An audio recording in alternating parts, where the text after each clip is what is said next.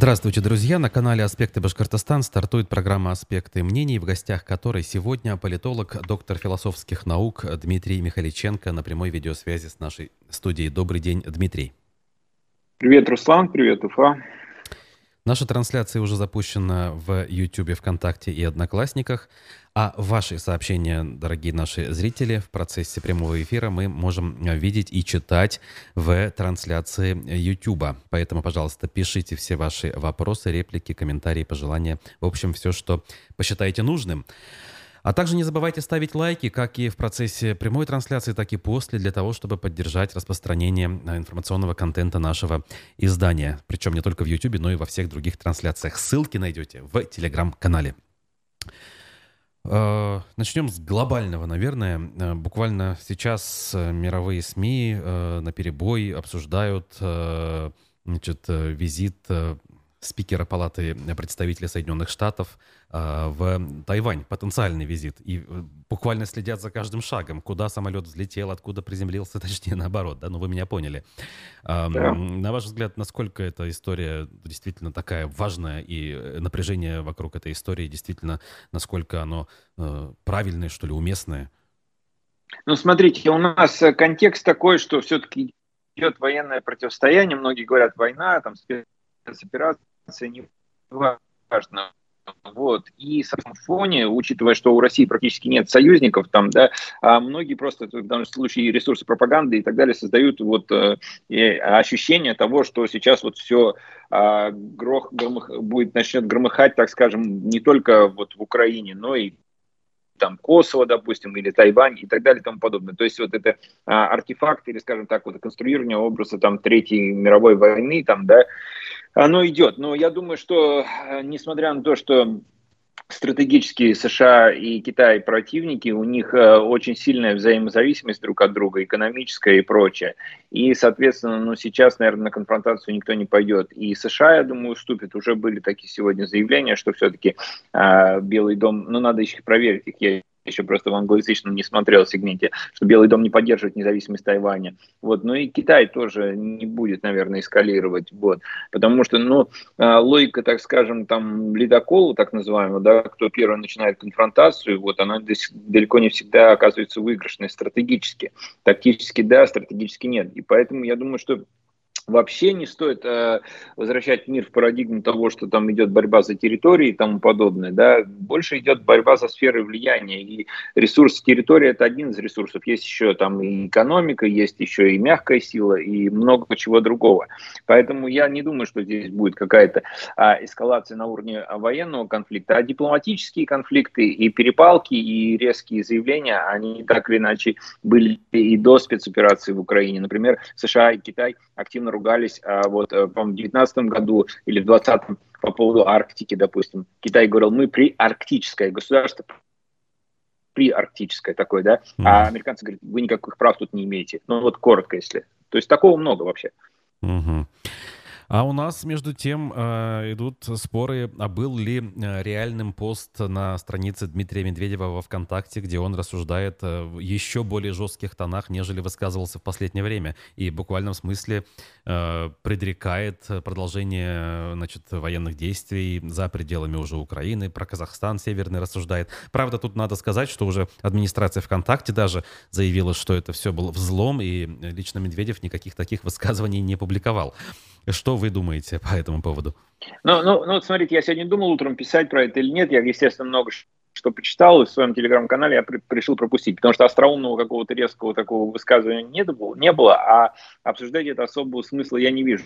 Но, тем не менее, вот Михаил Виноградов, известный такой политолог, да, он хорошо сказал, что эксперты не сомневаются, то, что пост э, Медведева был взломан, э, вернее, аккаунт Медведева был взломан. Вопрос лишь тогда, а когда это было сделано, то ли вчера ночью, то ли в начале Нового года. То есть намекая на то, что он как бы взбесился, да, с вот этим вот резкой, а, значит, агрессивной риторикой, где там ненависть, хейт и так далее. То есть вообще э, любой психолог скажет, что вот такие эмоции просто вот они приводят к тому, что человек испытывает депрессию, а возможно даже это ведет к, онко- к онкологии. Тем не менее, а вот сейчас выбрано такое позиционирование.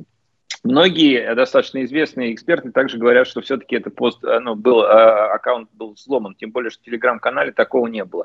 Но я думаю, что факт, вот, вернее, фактор, фактор взломленности вот этого, да, как бы аккаунта, он может использоваться для привлечения дополнительного внимания. Прагматические цели я в этом особо не вижу. Кроме того, ну, ничего же он нового не сказал там. Вот, и про Грузию, и про Казахстан и так далее. Сейчас, кстати, отношения с Казахстаном более-менее какие-то они там выстраиваются, и задачи а, наладить а, сотрудничество экономическое и прочее в новой реальности, они по-прежнему стоят, поэтому я не вижу смысла а логика в том, что подставить Медведева, наверное, какая-то в этом есть. Но знающие люди понимают, что он все-таки не основной игрок, а как бы один из игроков, ну, я бы сказал, запасной. Вот, он, он в заявке, да, он в заявке, но он запасной. Ну, вот, наверное, так. А достоверно я, конечно, не знаю, да и особо, ну, трудно это разобраться, я думаю. Ну, угу. будет. То есть запасным он остается в рамках э, возможного будущего транзита. Об этом речь идет.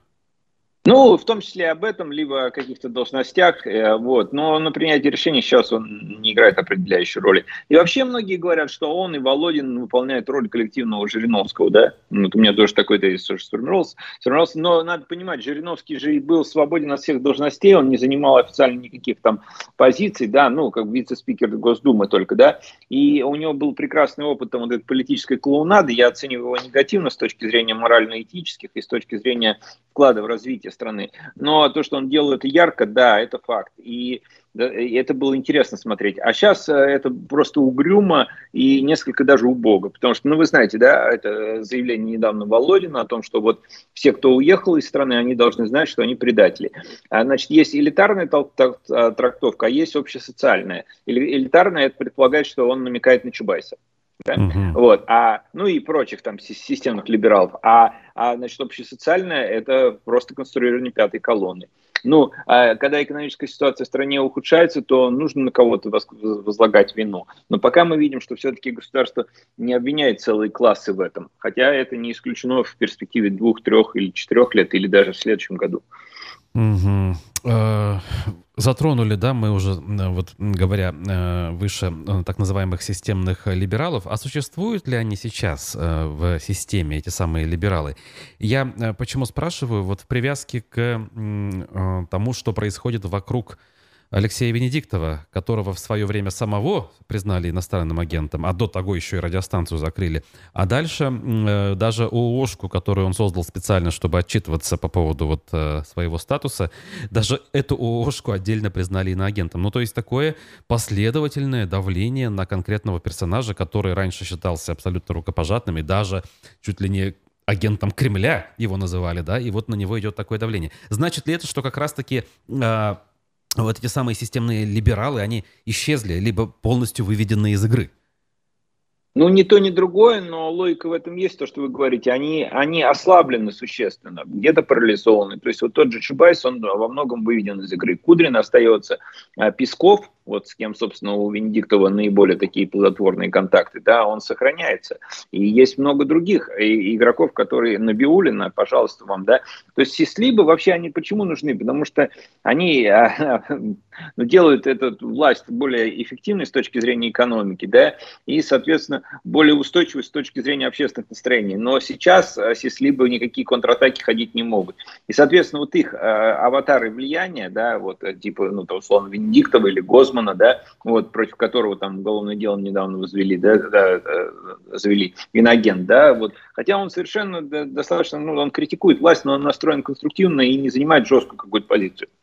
Но вот они находятся под ударом. Давайте еще раз э, вернемся к нашей аналогии с шахматами, да, и вот э, это фигуры более мелкого масштаба, которые, в общем-то, репрезентируют ту или иную позицию. В этом нет ничего плохого или хорошего, ну, я просто это прагматично так оцениваю. Но а, общий тон, конечно, свободы стало меньше, а, системного либерализма и прочего стало меньше. Хотя системный либерализм это во многом сейчас уже ну, оксюмрон смотрится. Ну, потому что, потому что это, это уже можно говорить о системном, наверное, о симулякративном либерализме. Вот. Угу. Вот тогда можно, наверное, что-то говорить. Но мы же видим, как э, вот эволюционируется инфраструктура э, медийного влияния. Хотя тот же Венедиктов, на самом деле, вот его визиты по э, европейским странам, визиты и разговоры с политиками, они на самом деле достаточно продуктивны. Но в этом плане можно вспомнить его такую достаточно резкую полемику с Пьянковским, да, вот, э, в общем-то, это человек, который давно уехал из, из России, а вот, и он занимает уже жесткую такую проукраинскую, пробританскую позицию и Венедиктов. Вот. И вот эта дискуссия была очень показательна с точки зрения целеполагания. Венедиктов, в общем, грубо говоря, говорит, что у России очень много ресурсов, и присоединив Херсонскую, допустим, область, они могут просто потом в ответ применять очень а, такое, в том числе интернациональное оружие. А Пьянковский ему оппонирует и говорит, оставьте этот базар буквально, да, на что Венедиктов обиделся, вот, оставьте этот базар, никакого никакого национального оружия не будет. Но в этом, наверное, Пьянковского более, близ, более э, близка к э, реальности, потому что недавно Путин, вот буквально вчера сказал, что ну, не собирается они там применять ядерное оружие, но э, все может поменяться достаточно э, быстро, и может, может речь идти, например, о химическом оружии. Вот. Позиция такая, вот, в общем-то, неопределенная. Угу. А насколько суще... существенные имеются ли вообще Э, шансы у того же Венедиктова, который все-таки пытается какую-то роль играть, э, возродить, ну пусть не эхо Москвы, а что-то такое в этом роде создать э, на новых условиях с новыми договоренностями, на ваш взгляд, со стороны, вот как это видится, или может быть даже кто-то об этом говорит в кулуарах? Ну, смотрите, Руслан, вот прошло уже пять месяцев после начала спецоперации тоже. У вас вот тоже началось функционирование, там эфиры есть, а аудитории гораздо меньше, да, но мы по-прежнему работаем, и я с удовольствием на них прихожу, ну, по крайней мере, считаю своим долгом, ну, и мне нравится это, да. Вот, также и на уровне общефедерального эха, там же есть живой гвоздь, и пока этим все ограничивается, пока потребности, потребности в а, такой вот а, в системно-либеральных масс-медиа нет. Но мы видим, что очень сильно перехватывают инициативу зарубежные а, ресурсы, то есть тот же «Дождь» уже там за рубежом вещает, новая газета Европы, им с удовольствием помогает Бильд, там э, Максим Курников, да, работает, и Радио Свобода туда переехали, вот, из Риги вещают. И этот дискурс уже становится неподконтрольным властям. Если раньше они имели определенное влияние. Ну, условно говоря, как вот вы проводите, обсуждаете а, с, а, ту или иную ситуацию, проводите одного лояльного эксперта, приглашать другого нелояльного. Сейчас это все меньше нужно стало. Mm-hmm. Вот. Хотя я думаю, что если, если страна как-то будет восстанавливаться к прежнему состоянию, то потребность в этом будет. И Венедиктов тот же, но он упорно не хочет уезжать из страны и, и играет свою роль, он достаточно где-то он показал себя, ну, на мой взгляд, э, конечно, я критично отношусь, допустим, в тот же электронное голосование в Москве и так далее. Ну, там понятно его аффилиация там, с, Москвой, с московской мэрией. А где-то по ситуации со спецоперацией он занял достаточно твердую позицию. Вот. А главное, мы должны оценивать не с точки зрения, нравится тебе позиция или нет, а с точки зрения свободы выражения мнений. Если это есть свобода выражения мнений, люди сами составят вот, впечатление. Все загасить пропагандой, в которой на самом деле мало смыслов, но много шума и криков, вот, но не получится. Хотя тенденция на то, чтобы люди эндокринируются, конечно, она отчетливо проявляется. Вот, и люди воспроизводят, в общем-то, тот, те тезисы и те э, перспективы взгляда, скажем, оценки, которые вот, ну, при, в приемлемом для российского руководства русле транслируются. В основном так. Угу. Так, так, хорошо, понятно. Ну вот и вопросы поступают уже от э, зрителей, и в принципе в планах немножечко э, поговорить о региональной э, повестке, но с, с привязкой к международной тематике, например. Э, у нас эм, э, руководство Башкирии продолжает контакты с э, какими-то представителями иностранных государств, но это как бы список понятный, э, список дружественных стран. Например, делегация Исламской Республики Иран встретилась с Радием Хабировым а, значит, что это? Это вот ровно то же самое, что встречи с лидерами Беларуси, там, представителями Казахстана, Узбекистана, а, или как-то все-таки данный момент отличается? Ну, примерно так. Вы же знаете, наверное, что в этом месяце, в прошлом месяце был визит главы государства в Иран, вот, в Тегеране встречи и там с Айталы Хаминеи, да, и с э, Эрдоганом, вот, э, главой Турции. Поэтому, в общем здесь вот э, параллельно идет, допустим, тот же вот процесс по, э, в общем-то, деятельности э, еврейской организации «Сахнут». Так. Дмитрий, я не слышу. А, я и не вижу даже, оказывается, последние секунды. Так, э, у нас выпал из разговора Дмитрий Михаличенко. Да, да, да, Руслан, пропала связь, почему-то отключился. Но я продолжаю. Параллельно идет а, вот, а, значит, а, действие по закрытию, ограничению а, израильской... Снова звук пропал. Параллельно идет процесс по ограничению вот он стратегически... чего? Дальше. А, деятельности израильской организации, еврейской организации Сахнут. Ага. Вот, да? То есть это, наверное, взаимосвязанные процессы. Сейчас, в общем-то, дана установка развивать отношения с Ираном. Какие есть, какие можно. Там Иран уже под санкциями почти больше 40 лет, на самом деле, они уже адаптировались. Но, в общем-то, я общался, есть э, такие серьезные эксперты, которые там были а, долго, в том числе и, на самом деле, в тюрьме сидели, да, вот. Ну, это Юлия Юзик можно назвать, да, как бы этот вот известный, в общем-то, в политических кругах человек, да, вот. Но мнение такое, что Иран находится на уровне 2004 года. Вот. Mm-hmm. Соответственно, там и архаика и так далее. То есть, да, они научились что-то там делать, воспроизводить, у них свои, свои там и телефоны. И... Так, телефоны свои. Да, Руслан, и... опять, да, свои телефоны, свои автомобили, вот. Но, конечно же, они отстают очень сильно. И а, сейчас они а, ну, наверное, они заинтересованы в сотрудничестве с Россией в том числе, да, но и в России есть свои определенные интересы, по крайней мере, у ее руководства. Ну, и, соответственно, и регионы также развиваются на уровне регион с регионами, так же, как и с Белоруссией, также эта повестка развития была вот во времена Хамитова там с Индией, вы помните, да, со штатами различными развивали. Ну, в общем-то, здесь, наверное, в этой логике и нужно э, все интерпретировать. Угу, угу. А, хорошо. А, если посмотреть на то, что внутри республики происходит, то небольшие, но, наверное, важные кадровые изменения произошли в правительстве региона. Алану Марзаеву помимо а, ЖКХ доверили курировать все строительство, а Раифа Абдрахимова, который раньше курировал, отправили в Башспирт. Опять же, это о чем все говорит? Такая, в общем, дежурная ротация или что-то более важное? Ну нет, и, и, да, периодически не спрашивают об этом. Я сейчас не так сильно слежу за этим, но насколько я понимаю, да, для, э, в общем-то, того, кто возглавит сейчас Башспирт, это даже и лучше, наверное, потому что ресурсная компания, вот, в кризисе э, алкоголь потребление увеличивается, это известный факт, вот. А что касается Марсаева, ну, Хабиров с ним давно работает, да, есть определенная критика к нему, но, а, значит, давно работает, соответственно, они сработались в этом плане. Вот, ну, а, я думаю, что для него это неплохо. А вот еще произошла там отставка главы Бирска, да, но он просто вот устал. Я просто тут спросил, да, вот он просто устал. Там ресурсов у городка не так много, вот опыта у него не, тоже не так много. Но на самом деле там, наверное, от этого не сильно потеряет муниципальный уровень от того, что ушел один э, вот выходец из СИН, насколько я помню, да, может ошиб, могу ошибаться, вот. Угу. Вот так вот.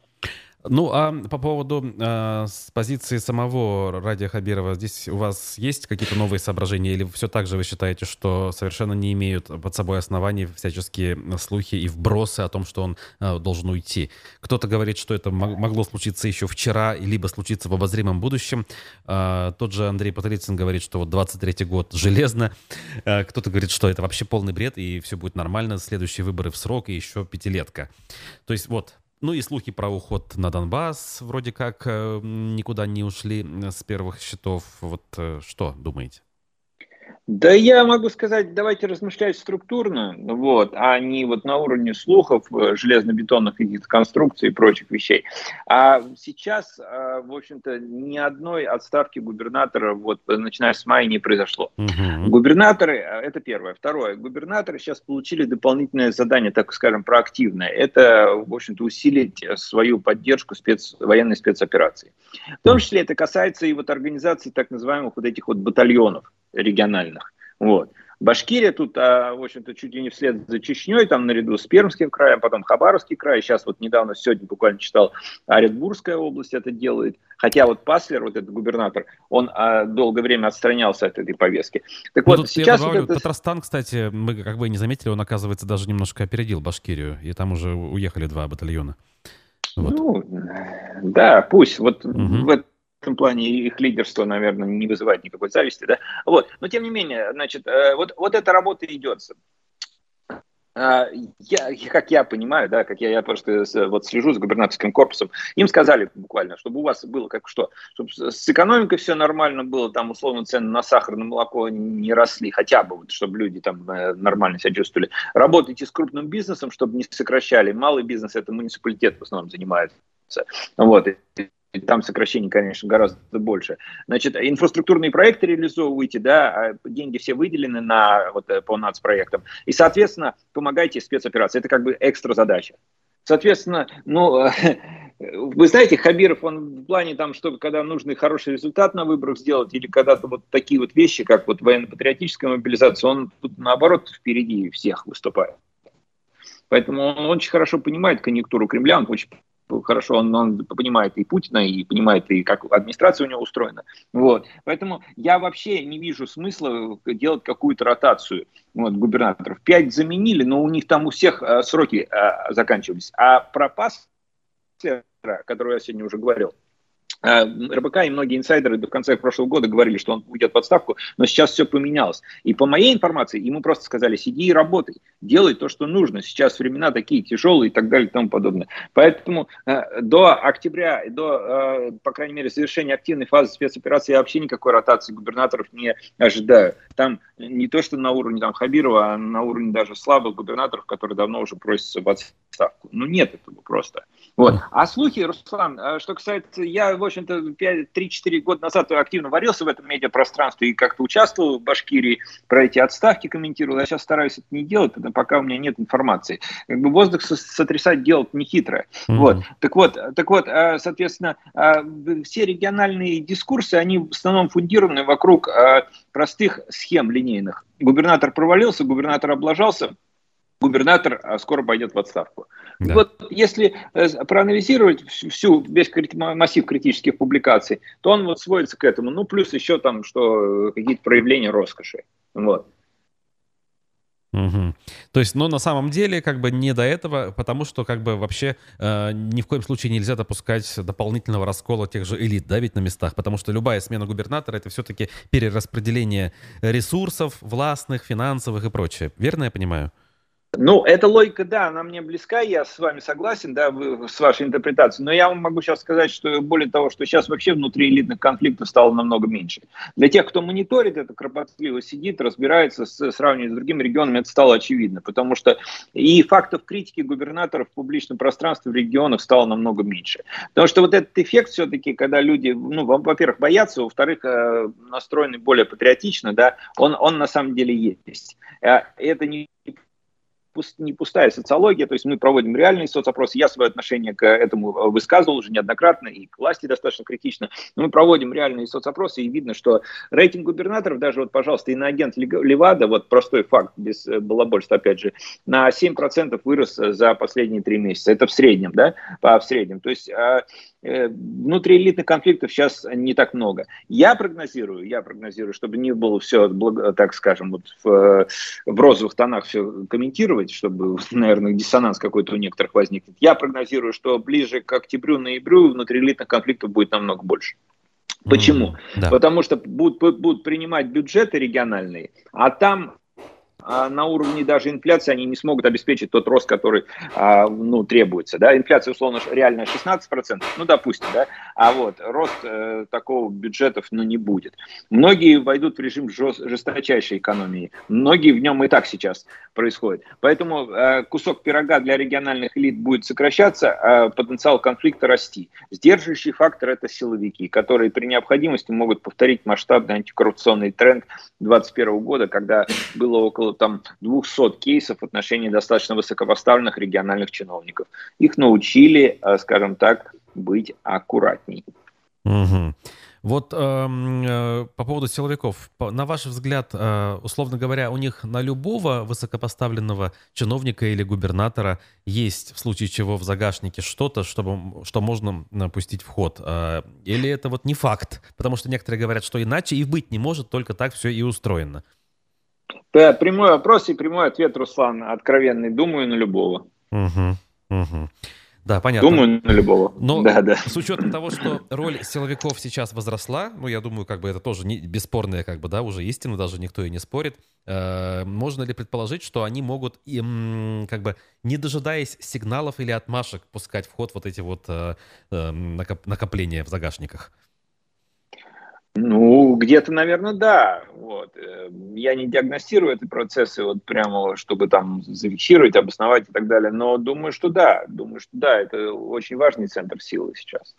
Mm-hmm. Думаю, что возможно всякое. Но они на себя взяли инициативу. Знаете, у них политически они взяли на себя инициативу после э, февральских, э, январских разгромов акций ну, несистемной оппозиции. В прошлом вот году. это был ага. перелом. Да-да, январь 21 года. Вот.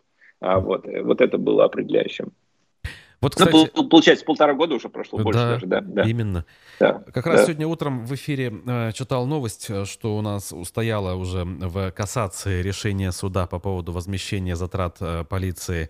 А, значит, возмещение должно быть взыскано с э, Чанышевой, которая сама находится под следствием и в СИЗО, э, значит, с Ильгама э, Янбердина и с Ольги Комлевой, сторонницей запрещенного и признанного экстремистским штаба Навального.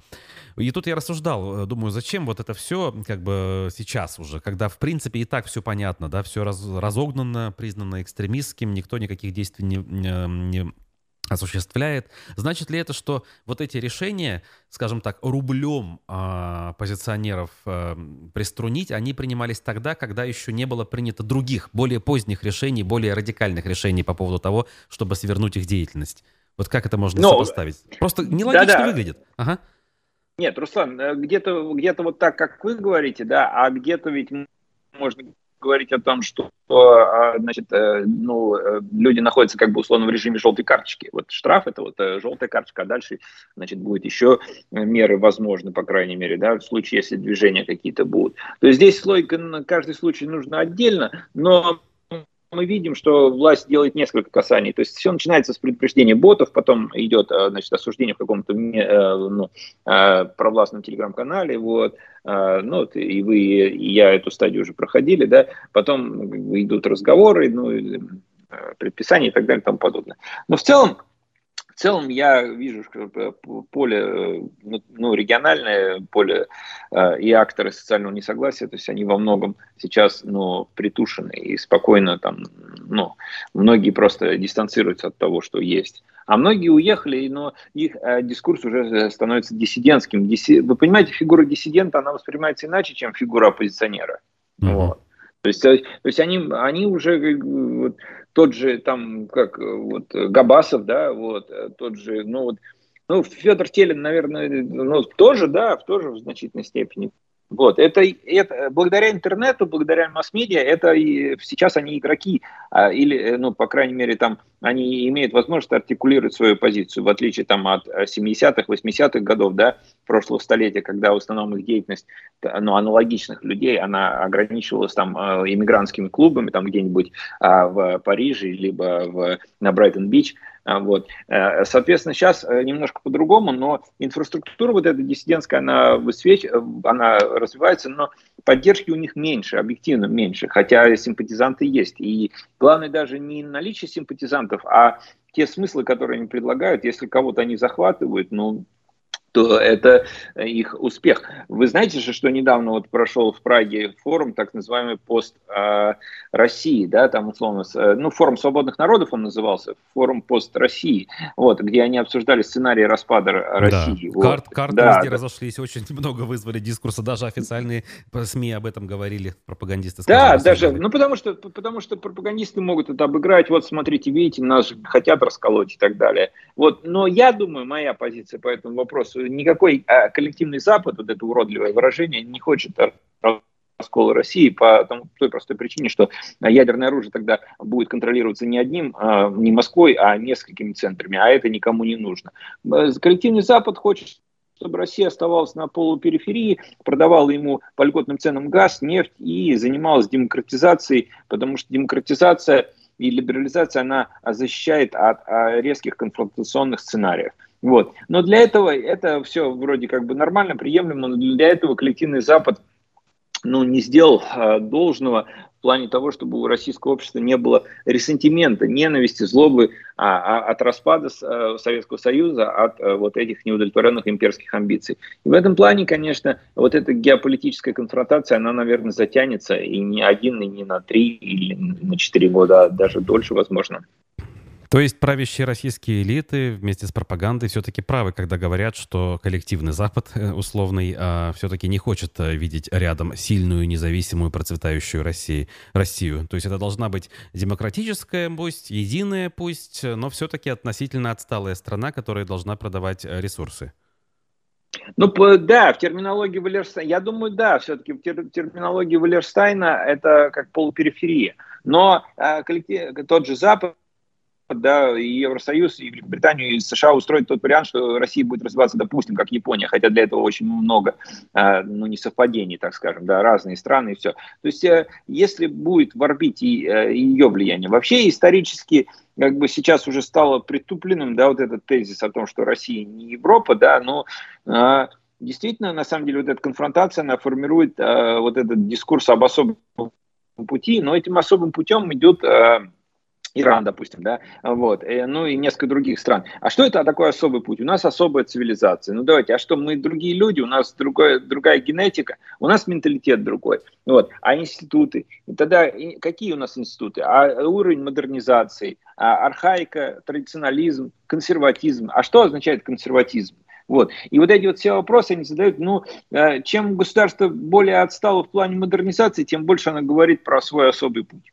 Это вот социально-философский вывод, который, в общем-то, можно сделать из прочтения там, ну, тех книг по модернизации, которые есть. Там, начиная от того же Валерстайна, да, Ориги и заканчивая Дмитрием Травиным, как вот блестящий там петербургский ученый современный, который просто это все расписывает и так далее. И мы видим, что тут есть эволюция. Все-таки все-таки а, ответственность политики должна быть. А, Владимир Путин а, в 2000-х годах был во многом западным мышлением. Mm-hmm. Вот. Он да, в Мюнхенской речи вообще это был такой золотой век вот, а, в отношении России и Запада. Я же вижу в том, что а, главное, чтобы Россия была не прозападная, не провосточная, а чтобы были нормальные социальные институты. Чтобы был институт выборов а нормальный, чтобы был институт репутации, что если политик сказал что-то, что он там ненавидит Запад, то он нес за это ответственность, а не просто как бы смотрелось как это, э, его прорвало туда, да, вот он, отрыжка какая-то негативная, вот, и он дальше идет, сидит. Вот, я вижу, чтобы а, вождизм не побеждал логику государственного строительства. Я вижу, чтобы как бы, нормальное государство основывалось на нормальных институтах. И там, где это есть, тот же Ли Куан Ю, сингапурская модель, да, там и без всякого Запада, хотя это а, все-таки в сфере влияния Запада это было, да, во многом, а, несмотря на то, что это азиатское государство. Вот, там, где это есть, там наступает благоденствия. Но вы знаете, какой меня факт поразил? Я, в принципе, социологией ну, уже много занимаюсь, но я не думал, что даже такой процент. У меня немножко другой подход был. А, около 8,1% средний класс составляет в регионах страны. Ага. Вот недавно РИА новости опубликовали. Что это значит? Они подошли к этому э, достаточно дифференцированно. Не в масштабе всей страны про средний класс говорить невозможно. Потому что э, в ТВ средний класс и в Москве это разное. В Москве 150 тысяч доход на одного человека. А вот в ТВ это будет где-то 15 тысяч. И дело в том, что ну, они посмотрели машины, наличие, там, недвижимость, э, возможность отдыхать и делать сбережения. Так вот, а в Чечне и Северном Кавказе республика 2-4%. Про Башкирию я не знаю, сколько там, но я думаю, там тоже около 8%, наверное, средний класс. Так вот, а, получается, сам больше всего среднего класса даже не в Москве и Петербурге, там 21-24, а в Тюменская матрешка, ну вот... Понятно, три, ага, региона. Янау, и так далее. И вы знаете, для тех, кто там бывал в этом, в Тюменской области, там Хмау, Янау, для них понятно, понятно, что там на самом деле там общество более спокойно, там о преступности меньше. Вот там под 40% средний класс. Да, там все занимаются, э, добывают нефть, понятно, что там а, ситуация такая, как бы они многие временно там. И даже нет таких исторических традиций, исторических зданий и так далее. Но, но как-то э, уровень стабильности, э, он выше. Москва, понимаете, город очень сильно, город контрастов, извините за банальность, да, то есть, то есть тут а, могут быть очень бедные люди, а могут быть просто ультрабогатые, да. Вот в европейских столицах этого во многом нет, но там, если брать Прагу, там, Вену, тут же Будапешт. Вот, как бы э, средний класс – это основа развития. А тут вывод, этот вывод, в общем-то, ну, я и многие делают уже давно, что у нас средний класс-то размывается, и с каждым кризисом его все меньше.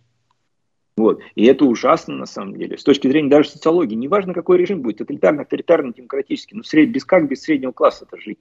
Какие, какие общества без среднего класса? Ну, Туркменистан, Таджикистан, Северная Корея. Вот. Да, Руслан? Да, да, да, понял. Ну, да. Э, немножко вот про срез общества начали говорить. Я хотел э, мнение по поводу утекших, э, э, так называемых закрытых э, результатах соцопросов, где чуть больше 30% осуждали э, проходящую спецоперацию. Э, как бы, насколько этим цифрам можно верить? Для чего это делается? Кто этот слив осуществляет? Каковы цели? Ну, э, слив можно реально осуществить, а можно сконструировать и сказать, что вот, э, значит, это, это как будто бы в ЦИОМ угу. и так далее. Вот. Но я вижу, что э, вот этот вот э, глава ВЦИОМ, вот, Федоров, вот, мы говорили в прошлый раз про него, да, он же несколько месяцев назад написал э, такой пост предупредительный, что общественное мнение очень такое динамичное. Он там по-византийски написал, но он же придворный, вот, и предупреждал, что очень ситуация такая напряженная. Что касается моих замеров, у нас будут замеры вот на этой неделе, э, вот, э, ну, фокус-группы. А, вот. Что касается моих замеров понимания, то сегмент противников спецоперации он есть. Да, где-то ну, около четверти, чуть больше, может быть. Вот. А в основ... ядро поддержки тоже оно есть, но оно чуть больше, чем ядро противников э, спецопераций. Но э, в основном, э, значит, вот э, э, сердцевина, так скажем, да, хотя тут два ядра, и как бы между ними это те, которые скорее поддерживают, в основном из-за конформистских или формальных соображений. Внимание к спецоперации, оно устойчиво снижается, а вот, но э, так или иначе следят за этим событием более половины респондентов. Здесь вот я ссылаюсь уже на Леваду, э, пожалуйста, инагенты от 1 августа опрос там есть. А, значит, самая высокая поддержка среди а, людей старшего поколения, которым а, на самом деле не воевать, да, которые мобилизации не подлежат. Вот, но если это не касается Донецка, только там 65 лет даже, а, вот, забирают, по-моему, да, говорят, по крайней мере, там. Так вот, а меньше всего поддержка это в сегменте 24-40 лет, вот. Молодежь более индифферентна, вот до 24 лет это а, самая, самая молодежь. Вот. Ну и в мегаполисах, конечно, поддержки меньше, в Москве намного меньше, чем там на региональной периферии. А, вот. А, корреляции между а, корреляции между а, ухудшающимся социально-экономическим положением и спецоперацией нет в общественном сознании. Отдельно люди это понимают, многие это понимают, но корреляции прямой нет. К тому же анализ индекса цен, вот то, что дает Рамир, э, потребительская корзина, ну и опять же наши замеры, они показывают, ну сейчас все-таки цены э, меньше стали расти. Вот. Хотя на самом деле вот тот же, опять же Рамир, он говорит, последние 8 недель россияне э, все больше тратят на продукты. Чем больше на, вернее, на продукт питания, чем больше на еду люди тратят, тем беднее они есть, да. Вот, но э, пиковые значения, они здесь еще впереди, наверное, негативные сценарии в общем-то, а, не оправдались, Руслан, я долго говорю, но тем не менее, а, не оправдались а, вот эти прогнозы о том, что к лету будет тяжелая ситуация. Нет, она не к лету будет тяжелая ситуация, а по мере вот введения вот этих санкций в действие, в том числе запрет на экспорт нефти, вот, он будет действовать с декабря 22 по-моему, года или с начала 23-го. Понятно, что Россия будет продавать и другие э, страны на восток, но э, экономическое положение будет ухудшаться скорее, наверное, в следующем году mm-hmm. в значительной степени, чем так. И сейчас uh. по крайней мере так, ну вот со слов э, ситуация Руслан, будет... слышно. Да, да, да, со слов ситуация будет ухудшаться в следующем Да, ситуация году. будет ухудшаться В следующем году или, по крайней мере, осенью. Да, пожалуйста. А, все. Um, ну вот, опять в связи со спецоперацией еще есть один момент. А, еще 18 мая состоялся концерт ДДТ в Уфе, и только на 5 августа назначен суд, который, в конце концов, наверное, а, какое-то решение примет. Советский райсуд Уфы будет этим заниматься уже буквально в ближайшую пятницу. На ваш взгляд, что произойдет? Просто я почему спрашиваю? Казалось бы, все банально, да? Всех обычно осуждают осуждают по этой статье, выписывают штрафы и до свидания. Но тут как бы вот затянули, э, отфутболивали это дело, э, и казалось, что хотят его затянуть и довести до того, чтобы срок давности прошел. Э, так или не так?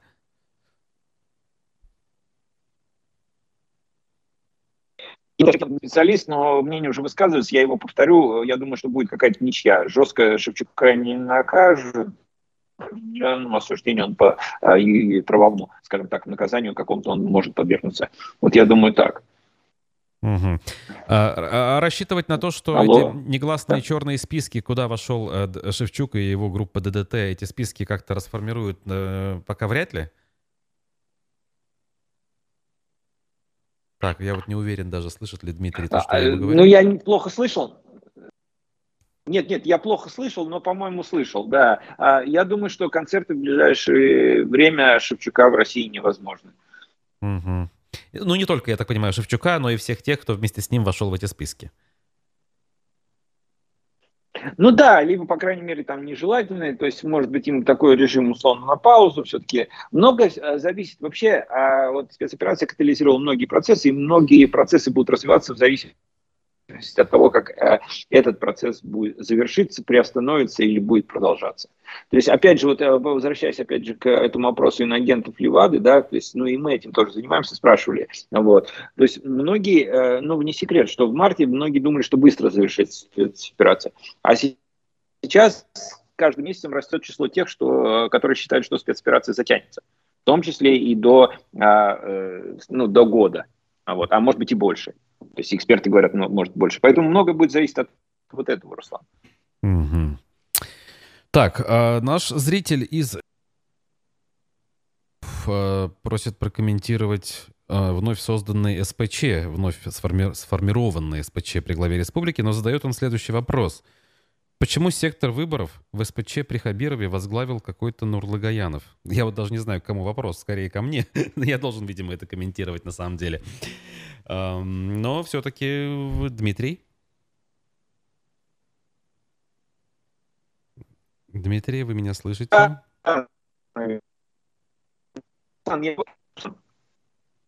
Руслан. Да, да, Дмитрий. Руслан. Я здесь. Да, а, да извините, связь плохая почему-то. Да. А, а кто возглавил СПЧ сейчас в Башкирии? Э, Зульфия Гайсина стала председателем. Заместителем стал Флюр Нурлагаянов, э, который баллотировался от «Справедливой России» в Думу в прошлой осенью. А, значит, представляет инвалидов, спортсменов, а, значит, и живет, в принципе, в Москве в постоянной, на постоянной основе. Ответственным секретарем стал Владимир Савичев, политолог. А, несколько человек mm-hmm. военно-патриотической направленности стали новыми членами СПЧ а, и активно говорят про военно-патриотическое воспитание.